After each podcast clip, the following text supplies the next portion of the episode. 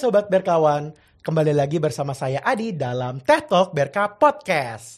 Nah, untuk episode hari ini, kita akan banyak ngobrol-ngobrol dan cerita-cerita tentang solusi dari Berka Hardaya Perkasa atau magnum opus dari Berka, yaitu Opus B. Nah, tapi Sobat Berkawan, sebenarnya ini bukan episode pertama nih buat bahas Opus B. Nah, jadi buat Sobat Berkawan yang udah subscribe mungkin udah pernah nonton ya. Tapi kalau Sobat Berkawan belum tonton, silakan cek uh, episode tentang Opus B di episode 17 dan episode 49.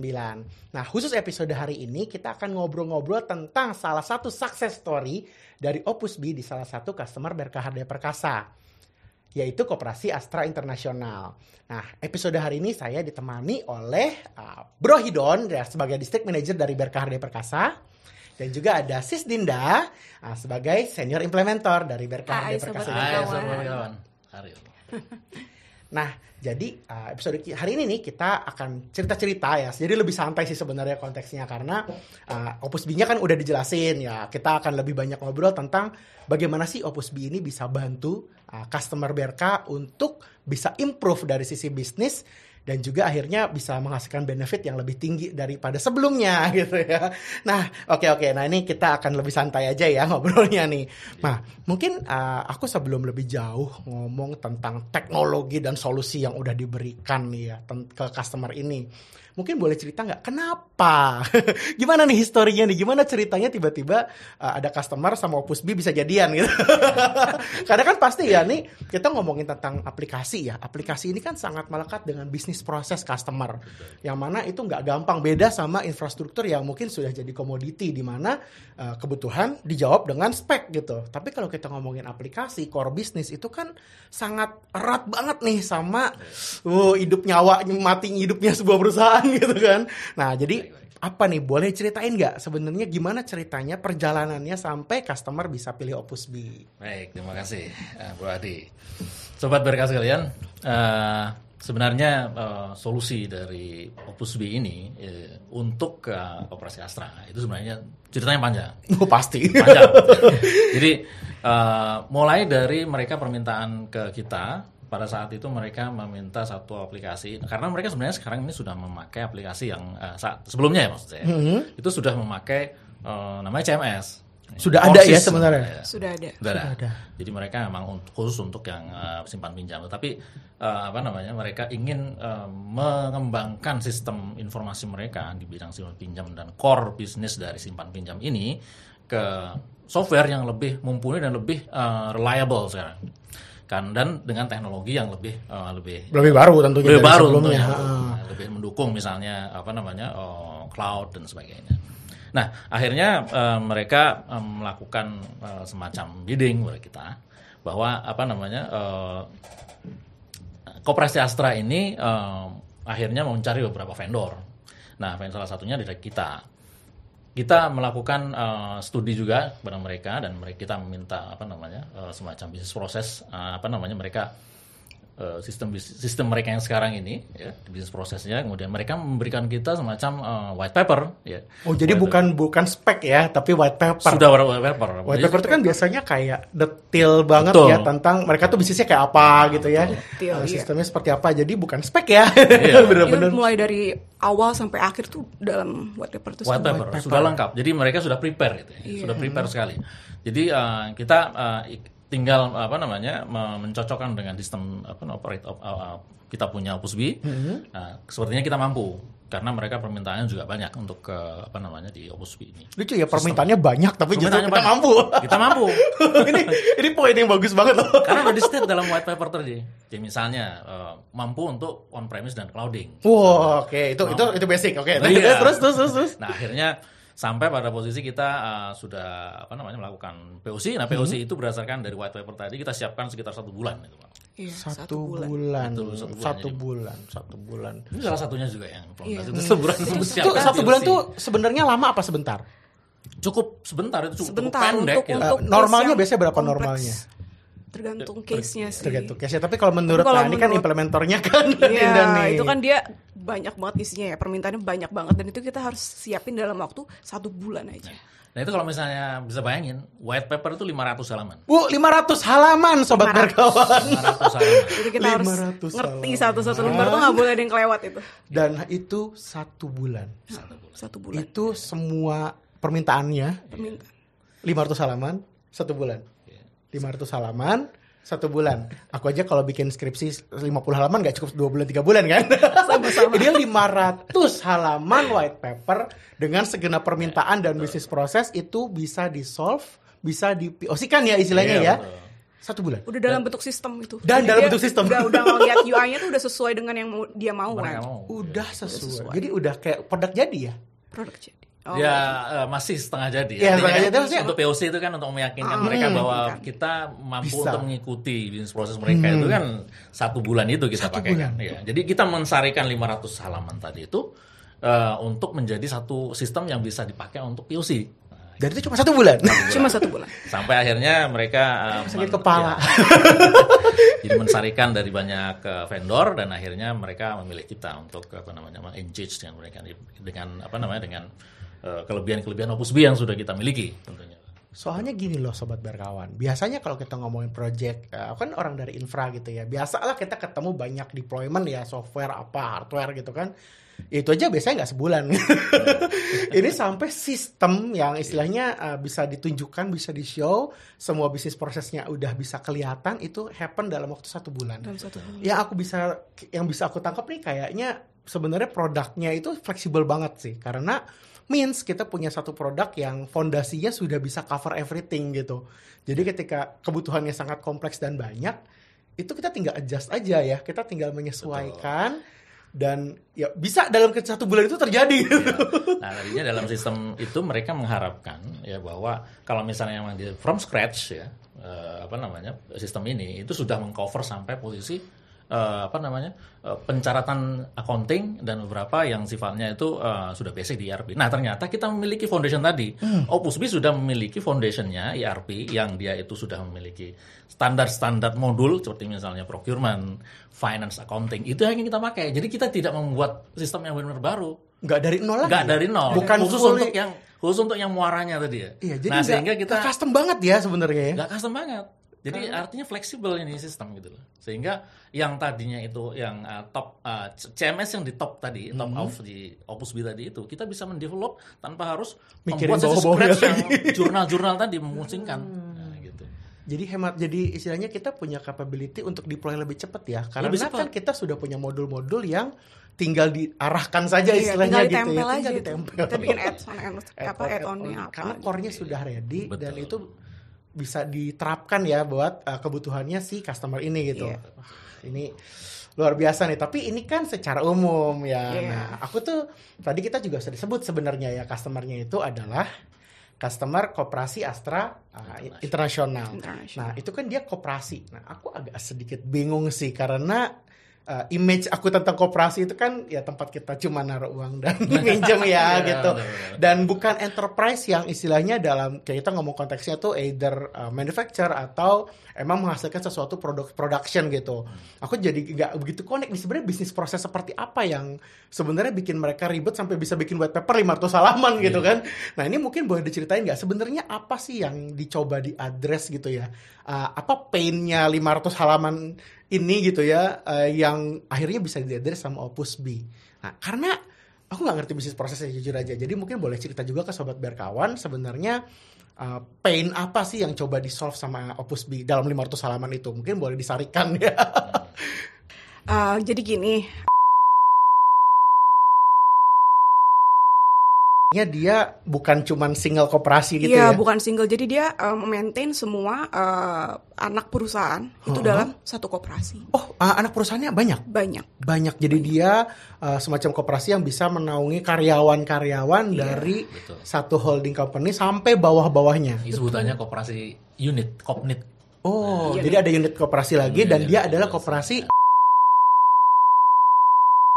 Dan ini kalau boleh tahu ya, sebenarnya size-nya itu berapa sih? Customer-nya itu size-nya berapa orang? Tahu kan berarti kira-kira? Eh, untuk anggotanya ya, anggota dia tuh ada 90 ribu orang. Sembilan puluh ribu. Pantesan white papernya 500 halaman, tipis lah dibanding sembilan puluh ribu orang. Karena kan semakin besar instansi kan berarti dia semakin kompleks dong. Nah itu dia. Nah itu mungkin boleh cerita nggak? Jadi eh, apa sih kan pasti banyak ya yang pengen mereka address ya. Itu Iya. painnya apa aja sih? Kalau pain itu pasti kan eh, suatu perusahaan pasti banyak ya painnya. Cuma yang leb- yang paling utama di koperasi ini itu dia adalah masalah SLA pencairan.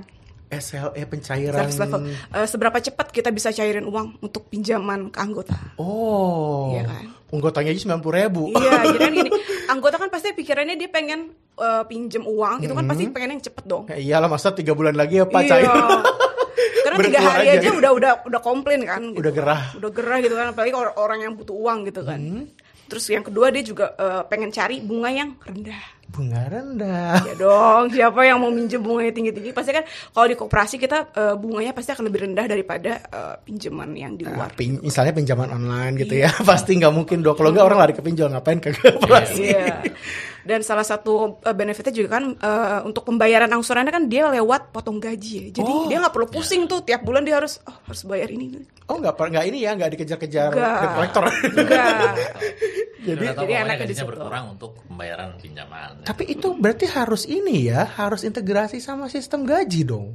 Nah, HRD yang apa? Kalau kita itu dia komi- HRD AFCO yang, Oh, yang apa? komunikasi dengan HRD perusahaannya. Eh, da- tapi itu integrated sistemnya nantinya antara pencairan sama eh, gajinya. Kan tadi katanya Oh, langsung belum. dipotong gaji. Kalau gaji itu kita ada eh, disimpan lagi di database. Oh, jadi itu oke. setiap anggota itu dia me- melampirkan slip gajinya mereka berapa. Jadi otomatis si koperasi induknya udah tahu gaji dia berapa. Mm-hmm. Oh oke, jadi nah, maksudnya istilahnya ada yang disimplifikasi lah ya prosesnya Iya, dalam jadi ini. setiap dia minjem itu dia nggak perlu lampirin-lampirin lagi, jadi udah Udah by simpan, system, udah by system sudah ada. Gitu. Hmm. Jadi lebih cepat kan dia minjemnya. Nah tadi balik lagi ke painnya kan, Eh, masalahnya dia itu sulit eh, untuk melakukan screening. Karena screening ini Penyakit oh, anggota, anggota mampu apa enggak nih kan dia minjem gitu kan. Udah kita kasih pinjamannya tahu takutnya dia punya, punya potongan lain Iya. gitu kan. Kita nggak tahu gitu kan. nggak bayar karena Iya, ya, screening ya pokoknya. Screening, ya, ya, screening mereka itu butuh waktu lama karena kan mereka harus ngambil dari beberapa source ya. Pertama itu kan mereka harus tahu gajinya yang berapa si anggota tersebut. Terus dia dia punya potongan gak nih di Hmm. perusahaannya gitu kan. Kalau dia punya potongan otomatis kan itu eh, buat Ya, jadi bahan pertimbangan lah ya, Iya, bisa berapa besar pinjamannya gitu ya, tenornya berapa itu jadi pertimbangan. iya betul. Oh, jadi tuh buat screening ya intinya ya, di mana nanti kita, si koperasi itu nentuin si uh, anggotanya ini boleh minjem gak sih gitu ya, Iya. dan seberapa banyak juga gitu. Oh. Lebih tepatnya layak apa enggak nih Layak gitu kan. atau enggak. Kalau udah punya potongan kan pasti kita mikir dong. Terus Kalau di tengah jalan ternyata gajinya udah habis duluan kan Apes juga Apes minjemin ya. juga gitu kan ujung-ujungnya kan nanti SLA sih cepet ya kita cepet cairin cuma kan nanti collectionnya nggak akan lancar gitu kan Hmm, karena- jadi otomatis kan uang keluar kita lebih Banyak. gede dong daripada, Daripada uang masuk, masuk. gitu kan Nah, itu kan ujung-ujungnya bakal ke profit dan juga sampai ke cash flow mereka gitu Oke, jadi memang uh, sistem ini akan membantu ya proses uh, mulai dari proses uh, tadi peminjamannya bisa mempercepat itu, lalu juga uh, ketika screening sampai ketika ke pembayarannya juga ya. Yap. Uh, jadi dia pengennya semua sisi itu di cover gitu ya. Yep. Dan satu lagi yang mereka sebenarnya pain itu adalah mereka memiliki mobile application tadi. Tetapi Oh. mobile application itu tidak connect dengan sistem lama. Hah? Gimana? dia berdiri sendiri Jadi mereka berdiri sendiri. Nggak bisa sistem- diintegrasikan Sebelum pindah dari Opus B, mereka tuh milih sistem kan. Yang Saya sebut tadi ada sistem yang kita akan replace. Tetapi mereka tidak communicate. itu kok terus selama ini Selama ini masih manual. astaga. jadi dia, eh, dia ngambil data di apps dia pindah apa dia masukin Ditransfer ke sini gitu, iya masukin. nah kalau sekarang kan di Opus Lebar ya. iya Padahal mereka sih memang sudah memproyeksikan untuk application ya, mobile application ini pinjaman semua pengajuan pinjaman itu adalah melalui mobile tadi. Bayangkan kalau misalnya mobile eh, mereka memasukkan mo- mobile tapi apa namanya tidak berkonek dengan core-nya. Gayanya kayak gini ya, aku pinjam nih pakai aplikasi dari handphone, tapi tetap nanti di ujung sana manual. Nah, iya. manual juga gitu. itu gimana ya? Bahkan mereka harus memasukkan manual di sana. Astaga, jadi bener-bener disconnected ya, disconnect disconnected sekali antara uh, kita usernya sama sistemnya itu jalan sendiri jalan banget. sendiri. Itu yang jadi salah satu pain juga sih. Jadi itu. salah satu pin dan itu yang coba diadres dan itu ke- bisa diadres sama Bisa. address. Opus B Kita akhirnya semuanya eh, sudah integrated antara si mobile application tadi dengan core systemnya tadi. Dengan Opus B ini. Ah, jadi nggak perlu lebar lagi ya Nggak perlu. Nah, tadi Opus Bing-nya tuh berarti uh, benar-benar menjembatani mulai dari proses kita orang user yang makai, Betul. terus orang-orang yang di belakang yang terlibat di dalamnya yang buat screening, Iya. terus yang buat uh, Tagihan. pak tagihannya, sama Tagihan. yang ngitung pencairannya, transfer pencairan itu banyak divisi pasti yang itu ya. Dan itu semua di cover sama si uh, solusi dari Opus B dan Opus B CMS ini ya. Betul. Wah, ini luar biasa banget. Dan untuk di bagian screening itu kan awalnya mereka ini ya, uh, pain-nya itu mereka tuh ngumpulin data tuh dari beberapa source. Jadi itu yang bikin lama gitu loh. Anggota butuh duit tapi si kita juga kan takut gitu kan minjemin kalau misalnya kita belum make sure gitu kan. Uh, itu approvalnya manual. Manual. Mereka cari-cari satu. Manual. cari- Mulai dari misalnya di di koperasi ini dia ada pinjaman nggak? Kalau ada kan itu menjadi salah satu faktor dong. Iya pasti ya kan? pasti. Nah, nah dari situ kita bantu nih screening sama kalkulasi itu kita otomatis semua. Wow. Jadi dalam kita kalau misalnya si analis ini dia tinggal pencet lihat oh dia layak atau enggak gitu. Karena data sudah disajikan. Udah, Pak. Gitu ya. udah, udah, Nggak udah di perlu, sistem semua. Nggak perlu yang satu buka aplikasinya anu narik oh dia bersih buka lagi enggak ya jadi begitu ada request eh, jadi kak jadi mungkin prosesnya kayak gini ya aku nggak tahu sih ini ngebayangin aja jadi kayak misalnya kalau dulu itu misalnya ada user pakai aplikasi mobile kan dia Iya. request terus nanti analisnya tuh eh ada request dia cari dulu dari si Ana cari Iya, dulu dari sini oh, terus dari- dimasukin dulu ke sistemnya juga manual Iya, dia Terus nanya nih ke HRD, Iya. ini gajinya berapa gitu iya, kan. Jadi manual itu semua dikumpulin. Udah berapa hari tuh? Apalagi HRD-nya, aduh, Bu, saya cuti. Iya, iya betul itu ya Terus susahnya. juga apa namanya belum tentu mereka nggak sibuk ya karena mereka Betul. pasti orang-orang itu ya tahu sendiri lah mereka punya aktivitas sendiri-sendiri ngurusin pinjaman lagi kan enak bener gitu itu pasti udah banyak sekali yang hilang gitu ya Iya. hilang semua itu karena nanti begitu yang baru ya setelah ada Pusbi itu kira-kira kayak ada custom ada uh, apa anggota ya anggota bilangnya kalau di koperasi request pinjaman terus analisnya dapat itu langsung keluar datanya Ah, si Betul. Anu Wah, Betul. gajinya, gajinya berapa, potongan-potongan dia berapa. udah tek tek tek tek tek Sampai bahkan si apa namanya si pinjaman-pinjaman tadi itu kita bisa lihat tuh simulasinya seperti apa. oh Di dalam main mobile. di dalam aplikasinya Iya, pun setelah kita konekkan dengan core. Iya, dia bakal nerima uang berapa kan kalau pinjaman itu kan kita biasa ada biaya-biaya ya. pasti dong Oh, gitu kan. Dan kita juga punya salah satu fitur nih. Jadi kalau misalnya si anggota ini pengen minjem nih, dia nggak mau tahu eh, biaya-biaya berapa, pokoknya saya mau terima segini. Nah, Misal 20 juta gitu oh kan. jadi final uang yang diterima iya, berapa jadi nggak perlu ngitungin Nah, kita udah bisa otomatis kayak gitu. jadi Jadi biayanya tinggal- udah di- dihitungin sama sistem Betul. Jadi Itu udah hasilnya otomatis. berapa kita bisa menarik ke, ke belakang. Saya Iya. eh, apa Itu namanya? kita hitung pinjamannya semua. berapa? Iya, kayak kayak hitungannya kayak hitungan gaji tuh take home pay-nya berapa gitu ya. Iya.